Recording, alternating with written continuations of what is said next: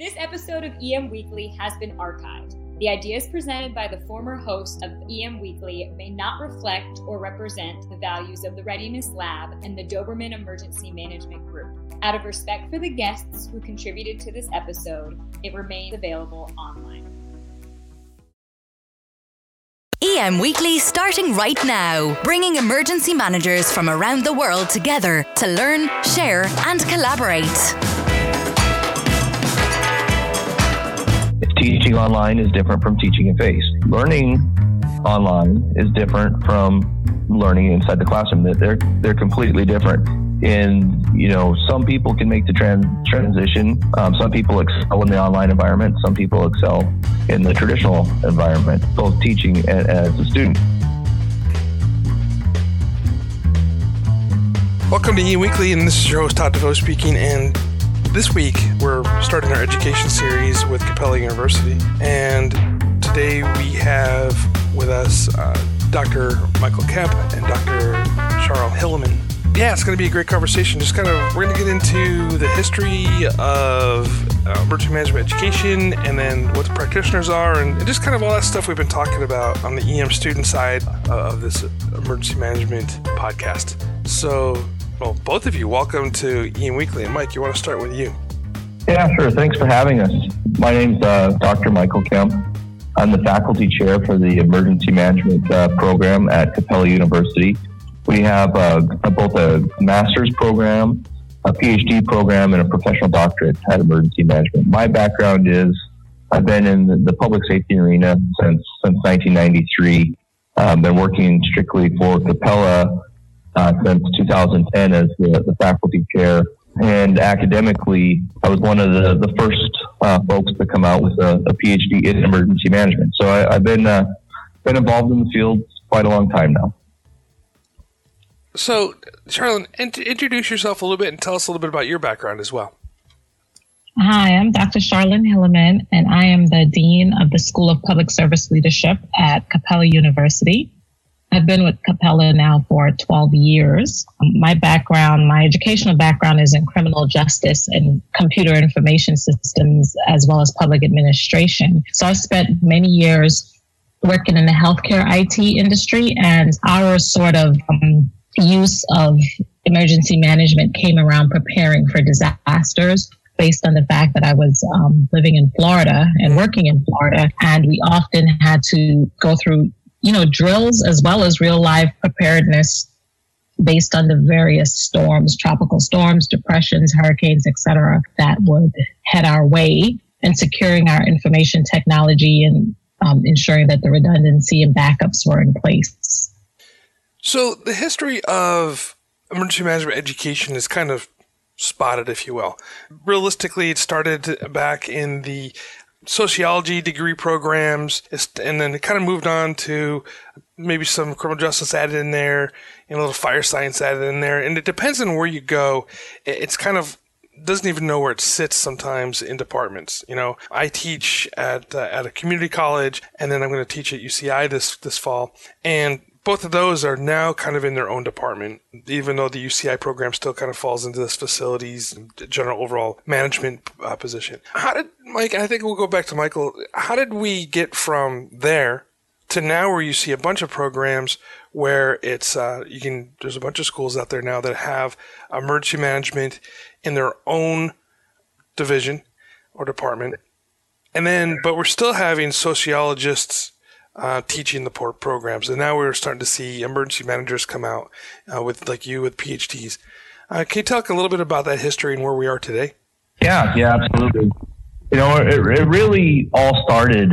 Uh, the first dissertation kind of laid down the, the foundation of the Halifax explosion uh, by a guy by the name of Prince, who was studying had a local disaster by him uh, that happened in his area, then then decided to study it that was really the first inkling in, into disaster research. But the real progress came probably in the, the 1950s with, uh, these are familiar names with anybody that follows emergency management, uh, with E.L. Quarantelli and, and Russell Dynes.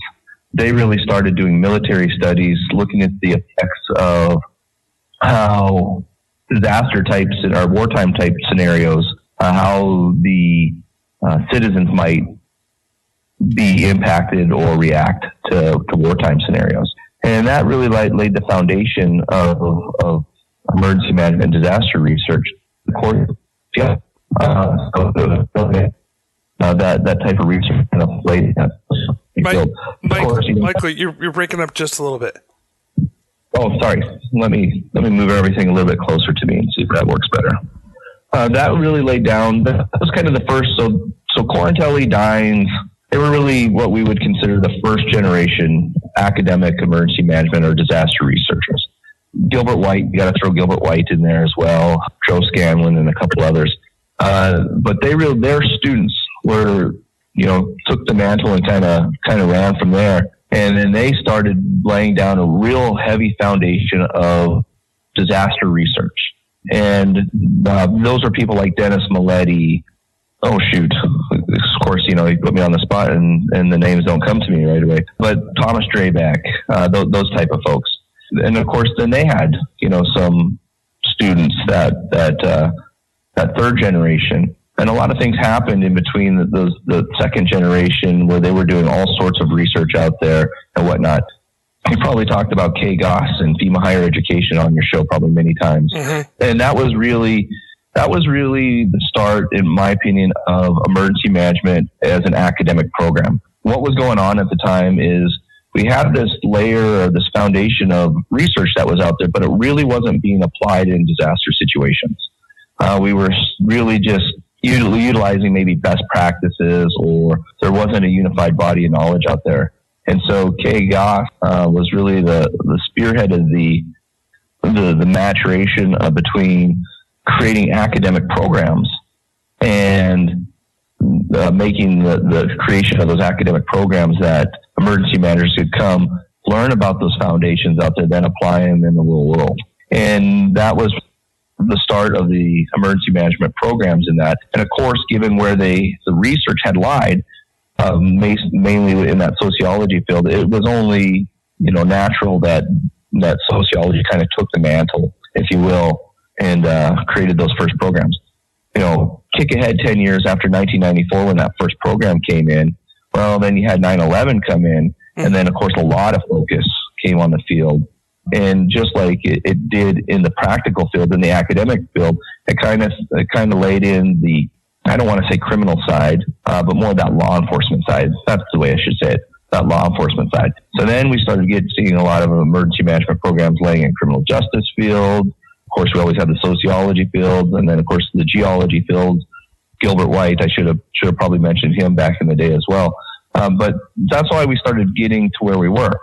But there's an important thing that I, that I think that the listeners have to understand. That first generation laid that foundation down. That second uh, generation of emergency managers, they really did the, the, the, the yeoman work there of getting out and doing the research. That research has continued. That third generation, or what I call that third generation of emergency managers, are those ones that are being educated in the programs by emergency management faculty. And, and that's really what we're, where we're going. And that's really what you were saying. You know, I, I have to credit and I have to give a shout out to my alma mater, North Dakota State University, where they were really recognized as having the first degree program in emergency management at the PhD level. And once we started seeing those PhD uh, emergency managers uh, come out, those scattered field that you were talking about, they started being filled up with professors that actually have a degree in emergency management. And now we've seen the consolidation of degrees, you know, in emergency management, true programs flourish. So there's a long answer to a very complicated question. It's very true. So, Dr. Hillman, so no, like you, uh, my background is public administration, education wise, uh, and I and I moved into emergency management. How do you see the transition for people like me with my public administration background into uh, the more academic side of with emergency management? Well, I think the public administration side definitely lays a good foundation in understanding complex bureaucracies and how organizations in general work. And having that understanding from an academic and professional side prepares you for dealing with what you're going to face once you're in the field. Because something that seems simple to a civilian or someone in the private sector would all of a sudden become very complicated. And having that understanding of what you're dealing with is quite helpful. And therefore, you've already gotten half the battle won. so now it's just the focus on what the research actually says in emergency management and how to apply that research. So I think it's an easy transition and you should have no problem with transitioning from that. And I actually think you'll bring something to the table that others may not have because the complexities of our all different layers of our government work is important. Because what you see is a lot of times that fight for jurisdiction in a disaster, whether it's the federal agents will come in, FEMA exact to be precise, and want to take over something that the state may be handling or the city would be handling. And then the back and forth and the tussle could often affect people's lives. And understanding how to navigate those bureaucracies, I think, puts you at a little bit of an advantage over individuals that weren't trained that way. Kind of following up on that, one of the things I've seen specifically in the West Coast is the emergency manager, the position, sits in a whole bunch of different places in a city that I used to live in, it's the, the city, the, the emergency manager actually was part of the human resources department. And then you have them in public, in public works and the fire department and the police department. Some work directly for the city manager, while some work for the CEO's office. Where do you see a, a, a, a good fit for the role of the true emergency manager now that we're moving into that generation? Absent being able to create an entire department of emergency management, I like it sitting in public safety. And the reason why I say that is the individuals that are working direct in public safety often get the first um, notifications of anything that's happening, and they're more connected to the local law enforcement, to state level law enforcement. They get national feed and information. So I think that's the first place that I would put emergency managers if I couldn't just create a separate department to house them. One of the things I noticed, and, and this has happened to me uh, when I worked, and I still do for that matter, I work in emergency management in the police department, is I have tended over the years to shift from just emergency management type stuff to a lot of law enforcement centric side of the of the house and i have to force myself to stop thinking in that mindset you know and i see some of my partners that are in the fire department. Of course here in california makes sense because our most of our disasters are fires but really go towards like the fire side. How do you think that those of us that are practitioners can kind of stop getting into that making ourselves go one track or the other?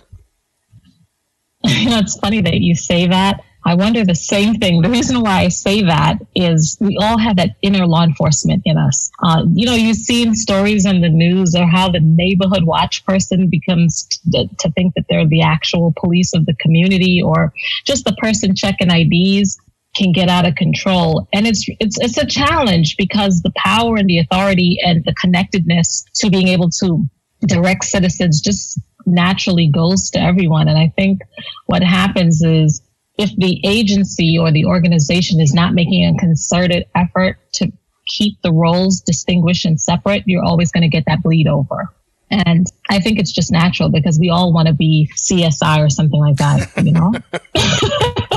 it's just so natural. so, so that's, that's a whole nother study right there. That's for sure.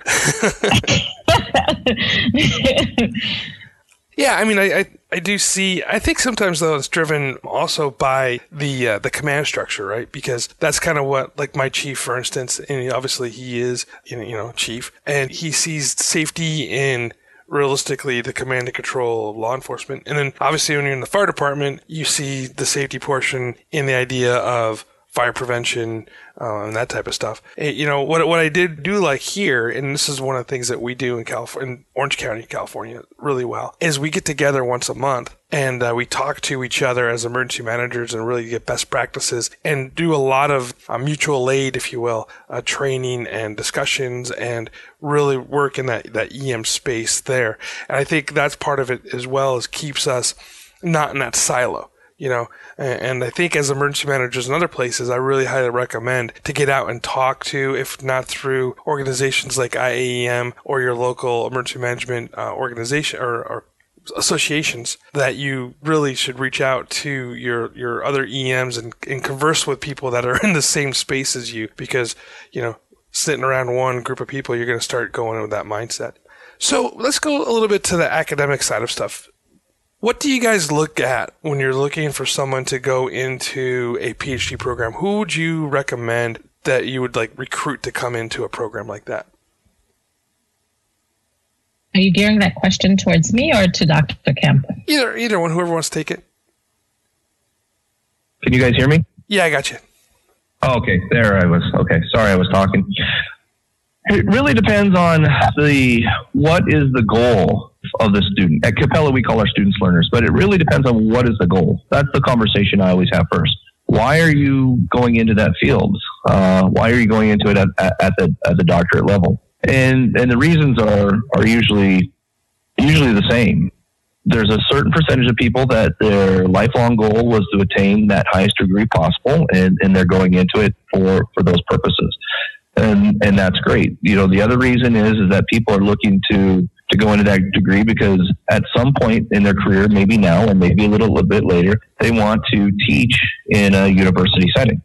And then the third reason is is people are extremely interested in the research side of the house, and, and they want to come in and you know get the skills, get the credential, get the criteria down. That so when they do a they know how to research, and when they do research, that people are going to take them them seriously. And those are the, the real the real reasons. So once you understand what is your what is your reason to go into it, uh, then it's as simple as, starting to look at okay, are you ready to make the time commitment and, and, and kind of go down those and uh, type of questions and and make sure that that, that person is really is ready to, to take on that commitment because you know taking on a, a doctorate degree is not an easy task. If it was an easy task, you know, as they say, everybody would have a doctorate degree.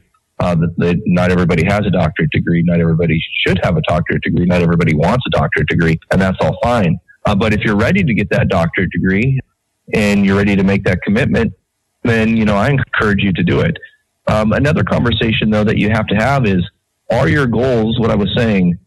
Do you really need that degree to fulfill your goals? And those are the type of conversations that we have when, when someone's looking. But as far as personal characteristics or whatnot, really, do you have the ambition? Are you really going to see it through its finish? Because anybody that's taken uh, that has a doctorate degree, they're they're going to tell you at some point in that journey, you're going to want to quit, and that's just how it is. And I say that smiling because it's difficult. It really is difficult. You know, only only a certain percentage of people finish. So if your goals line up where you need that degree to further your career or to fulfill that lifelong goal of that, Absolutely. Then are you ready to make that commitment? At least that's what I say. And, and of course, you ask this, this question to anybody that, that's obtained the degree, and you're going to get a, a thousand different answers. But Charlene, I don't know if you have anything you'd want to add to that.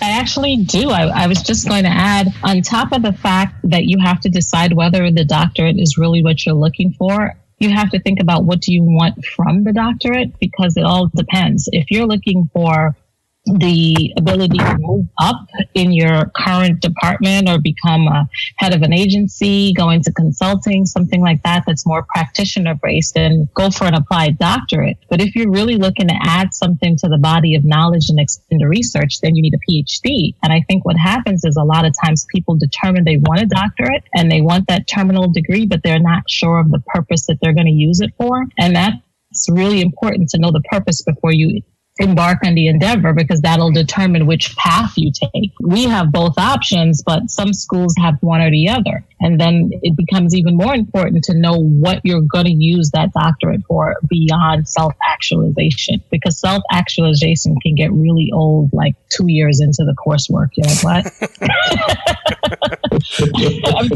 I'm, feeling so bad about myself right now. So it's so important to have a, a desire beyond self actualization. I tell people that all the time. You don't go down that doctorate path just because you want to feel really good about yourself. You have to have a purpose for it at the end of the day, like Dr. Kemp already alluded to. So, somebody who wants to get into the actual research, adding to the body of work of emergency management, really promoting and the career field of emergency management is relatively young, right? And so we're looking for that next generation of people coming out of school, getting their PhDs, and really doing the academic rigor and research for emergency management. How do you kind of steer somebody in that direction to say, hey, look at this is you're awesome, you're going to do great, and we would like you to do more research than do practitioner because there's two two different really paths there, right? I mean, I don't want to say steer them, but how do you encourage somebody to go into the research side instead of the uh, the practitioner side? The rest of that story when we return from our break. Emergency managers need exercise in order to test preparedness and efficiency during an emergency situation. TTX Vault provides pre assembled, pre filled out tabletops, drills, and functionals so you can exercise more effectively and at a reduced cost. With TTX Vault, customers receive either a disk or flash drive pre uploaded with the exercise of their choice. Print out the documents, review, fill in the information, and you are ready to execute the exercise. Your first step to preparedness is going to ttxvault.com. Seconds count during an emergency. That's why at Titan HST, we connect people with the latest technology possible, whether it's mesh networking, augmented reality, or real time translation, allowing people who need help to find help immediately. Better matters because lives matter. Welcome back from that quick break, and thank you so much for listening to the sponsors because without them, we couldn't do what we're doing here at EM Weekly. And hit them up, check them out, say hi, tell them that uh, we sent you. Now for the rest of the story. But how do you encourage somebody to go into the research side instead of the uh, the practitioner side? Well, yeah, sure. No, that's ultimately it's the individual's decision. You know, right. obviously. But when you're teaching courses, or even you know, all of all of our faculty at, at Capella are, are, what I call, you know, those pracademics. We're, we're practitioners. So we have one foot in the practical field, either doing consulting or working for the various agencies or or and we all have that terminal PhD degree. Most of us in emergency management. And while you're out in the field or in the classroom, you see signs of folks uh, that are kind of that you say, ah, you know, that person would be a great, great researcher or, a great, you know, is a great uh, practitioner, or that person really has the the skills and ability to to be, you know, to teach or whatnot. You see those type of things and and you just have a conversation. And you know so informally you'll say hey have you ever thought about this and and going down this practitioner field or this academic field and and then kind of lay it out and this is where you kind of go. You know you can do with that degree and i think you would be great type of stuff and and let the chips fall where they may. Now when when of course when you know people say that they want to go down that field you know sometimes we're able to to assist with uh, you know, if they're taking their masters and, and whatnot, we're able to offer scholarship here and there and, and help encourage people down that. So, you know, there's the informal way where you have that conversation and, and sometimes we're fortunate to offer scholarships off, uh, uh, to, to formalize that for people. But ultimately it's the individual decision and, and what they want to do. Having those conversations is, is really, you know, just opening up the eyes. A lot of times it's interesting, Todd. We'll have a, I'll have a conversation. We'll say, Hey, have you ever thought about, and people's eyes will light up and they're like, you know, I never really thought about it until you brought it up. And then I really started thinking about it. And just you believing in me got me got me thinking about it. And now I really want to do it. So it, it's really neat when that happens. But that that's really how it happens. Hmm. I was going to add a little bit to what was already stated. Before I became the dean, I was a chair in public administration. Before that, I was research faculty at Capella. And research faculty is an interesting space it's kind of like the math professor. No one likes the research professor because you're the one that's tasked with telling them that what you want to do is not practical or your methodology doesn't match your research question or the data will never answer the question and all those other things no one wants to hear, right? But um, what I encountered when we did our residencies, because we do have face to face interaction as we help learners to build their research, what I encountered were practitioners that struggled to think outside of the practical domain of what they did at work mm. and to be able to think that their scenario was not representative of the entire universe of how things happened. And so I found myself steering people in the opposite direction. And what I meant by that were individuals that were in a PhD program that I could already tell because of they were their mindset and the way they were conditioned to thinking, they weren't going to be able to adapt to the more flexible mindset that you need to do a PhD. Mm. And I said, no, I think you really need an applied doctorate. and I would have to redirect them the other way. I think it's a special person that can obtain a PhD in emergency management and hats off to Dr. Kemp, especially doing it so early in the field, because you have to struggle to figure out what are the questions that need to be answered and how do you answer them to really extend the literature and not just answer the same questions that's already been asked. Right. And sometimes even figuring out what needs to be asked. And so I think right now we're probably at the crossroads where you almost need someone that's not a practitioner who hasn't been in the field to enter into the PhD domain so that they're not already pigeonholed into a certain mindset. Does that make sense? It does, you know, and, and that kind of goes back to this conversation. That kind of goes back to a conversation that I was on, on Facebook conversation. So as much as you converse there in a an emergency management uh, chat that was going on, and they're bringing up PhD programs for emergency managers, and I was interested to hear some of what the people who were EMs were saying about about PhD programs, and it kind of goes back to what you're saying. Some of them were like, oh, you know, is a little wishy washy, or you know, some of them were kind of complaining, you know, that some of the stuff they're talking about, you know, didn't really make sense to them in a practical sense, you know, and I think maybe that's because that we are as a practitioner we kind of go all over the place a little bit. That's just sort of what our job is. It's it's a really great job for somebody who has ADD because every 30 seconds your your job changes. But you know that that makes sense to that that that's the conversation that was happening over there because as practitioners we kind of do get set in our ways and we kind of you know takes a while for us to get, uh, you know, the academic side coming to us and saying, okay, now we do agree with you. You know, you do, you talk about Dennis Mileti and I've heard him speak and we've actually had him out here in Orange County working in small group with us on communication. And it's amazing to listen to him speak because he has the ability to take these grand research ideas and as I say, dumb them down for the, those of us that are in the field to be able to, to grab onto and listen to and understand. You know, and, and I think that what you're saying regarding some people as practitioners, really the research to them just doesn't make sense. And that, that kind of goes along with what people are saying. I, I want to kind of switch gears a little bit here and talk uh, talk about the academic rigor of online education. And it's been a conversation that, that we've been having in, in my circles for a little bit. And I moved from when I was teaching at the community, well, I still teach there, from teaching at Coastline Community College from a traditional classroom class that met, you know, once a week for three hours to an online environment and where we're teaching military we're teaching all over the place we have more people come into the classroom and it, it's a different a different way of teaching and then as a teacher it took me a good two, three years to really embrace and understand and, and get into what it means to be teaching online. As an online PhD program and, and master's program that you guys have, how do you ensure the academic rigor for your programs? Well, Todd, I think that you're exactly right. You know, in an online program is teaching online is different from teaching in face. Learning online is different from learning inside the classroom. That they're they're completely different. And you know, some people can make the trans- transition. Um, some people excel in the online environment. Some people excel in the traditional environment, both teaching and as a student. But as far as ensuring that you have the academic rigor, you know, it, it, it's really not that different than uh, the traditional model.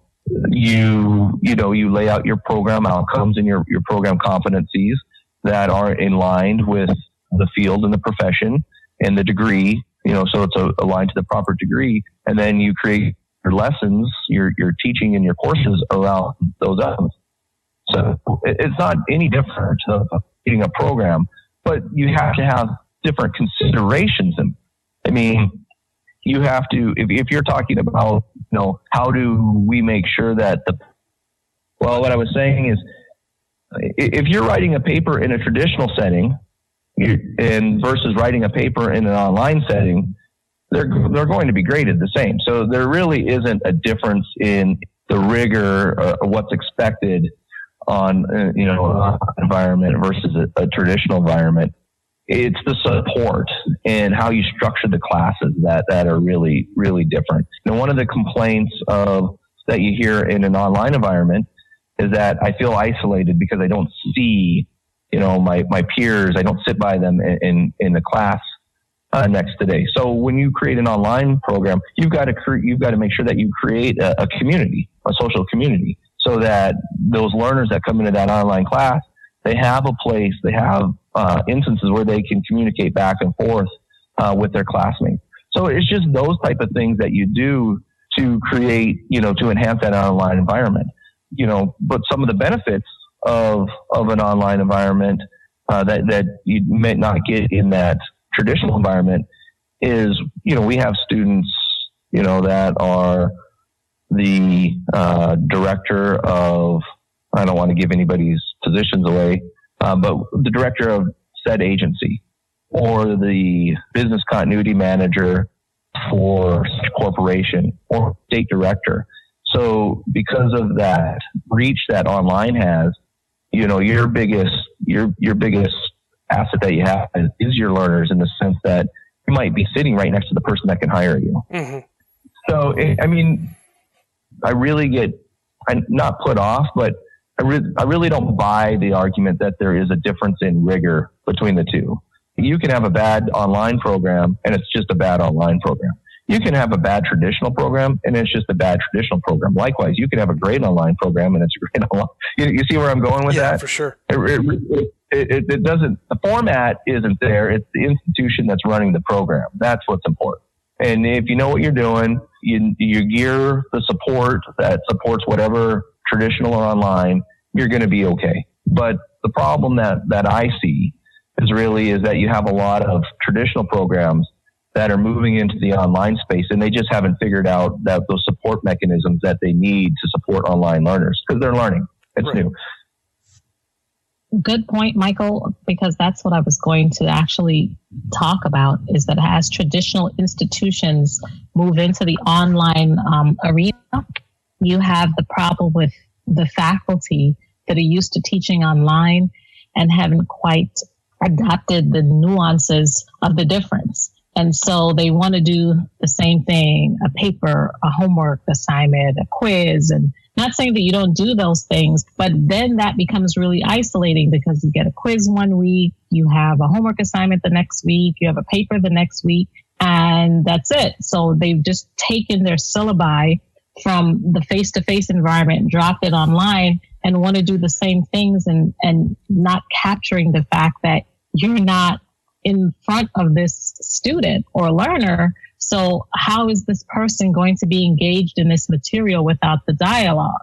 So I think I have heard that more and more traditional institutions are wanting to understand how you harness what's taking place in the lecture hall and put that online so that they're, you know, they're doing these videos a lot of times and, and having recorded lectures. And I'm sure that probably a good percentage of those students don't ever listen to those recorded lectures because could you imagine how how they feel like okay if i was in class i'd listen to this person for an hour and now you're going to record them for an hour and you think i'm going to sit there for an hour and listen to this. So the innovation piece is i think where the transition is starting to struggle. Whereas those of us that have been doing online for a long time, we've already captured that innovation piece. We already have virtual environments for our learners to play in and to um, act out real world, world scenarios and then maybe write those up or discuss those or use it to alter how they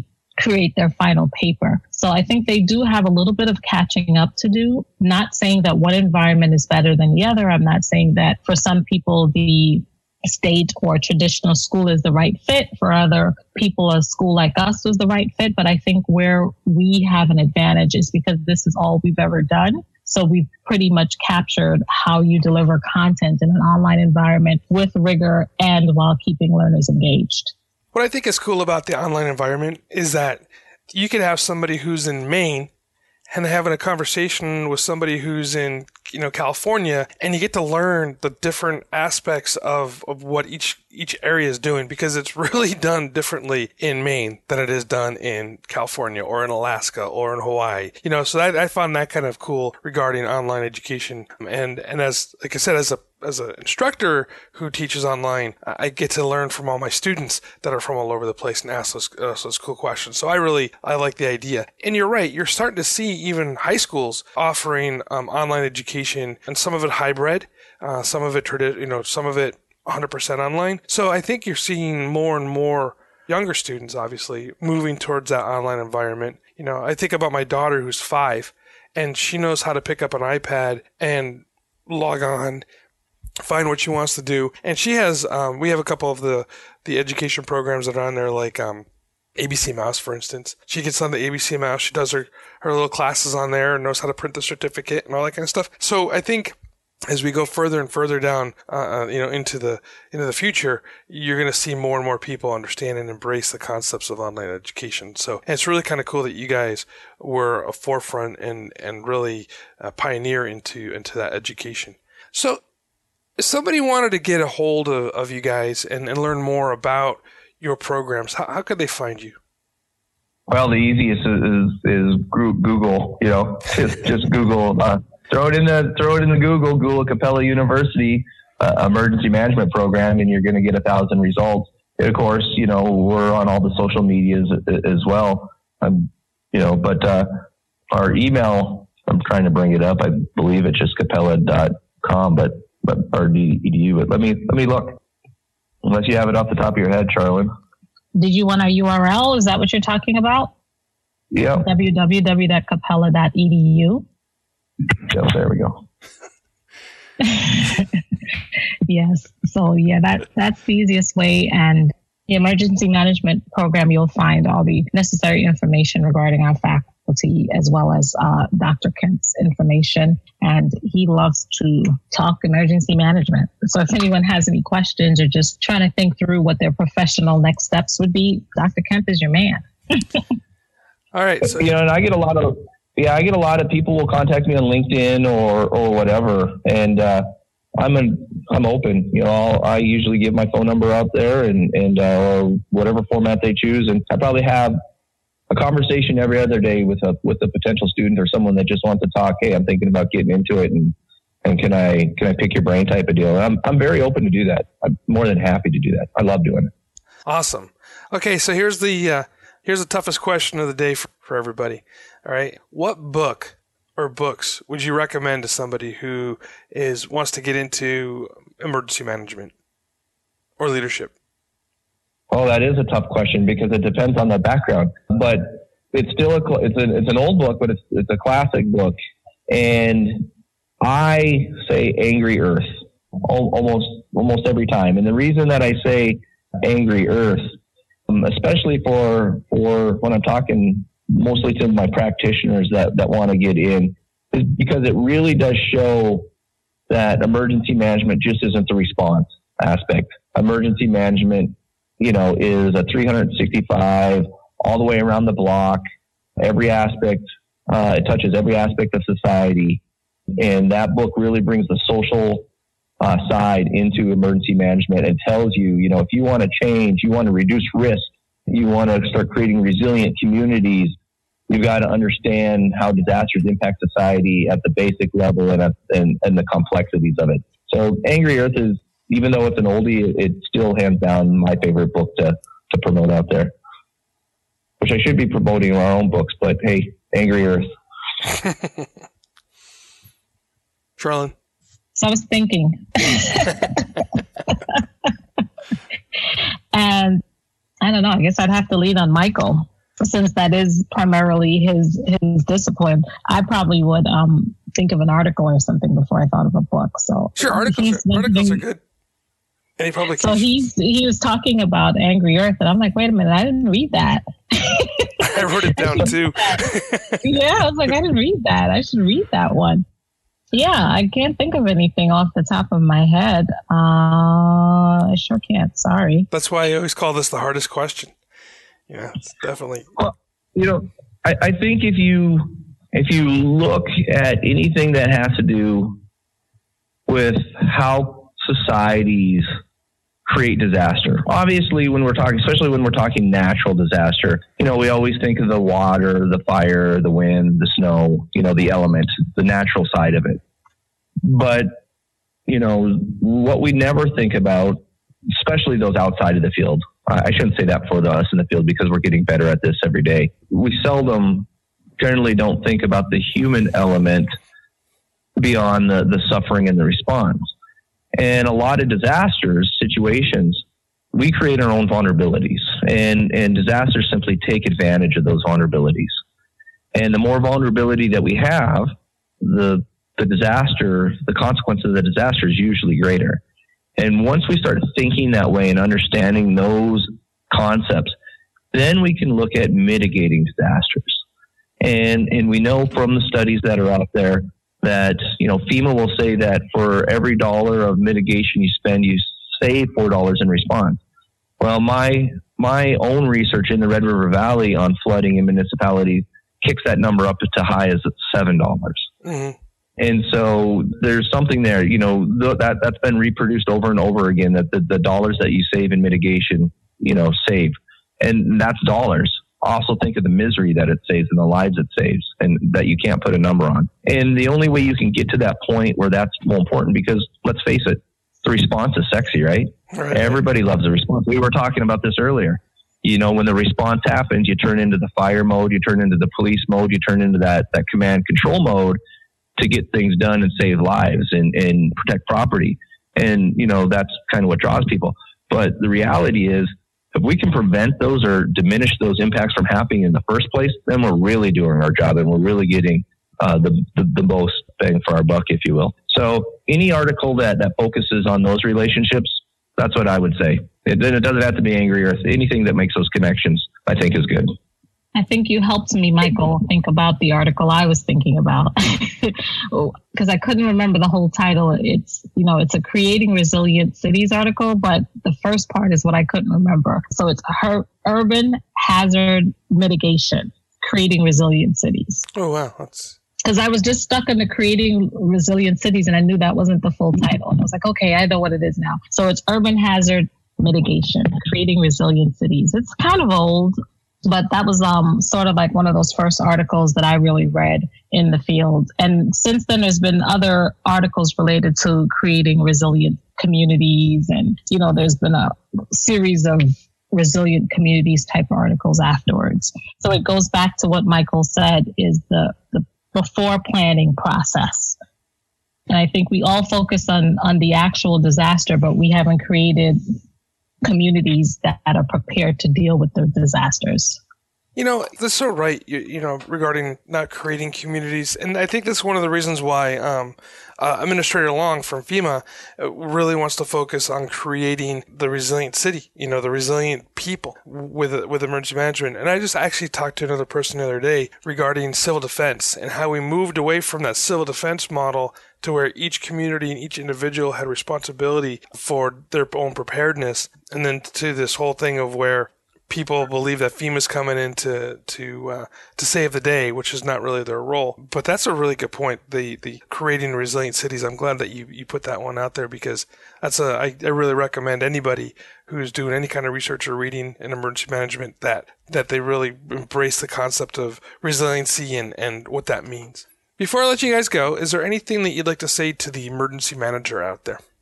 Yeah, absolutely. I would say, you know, I was talking earlier about the first, second, and third generation emergency managers, and we really taken the profession, and I, I call it a profession proudly, uh, to, to, to not get into new, new debate, but I think we are there. That the, the, the scholar practitioner, the, the, the work between the academic and the practitioner is so important to this profession and, and, and to keep it growing that when there's opportunities to do internships.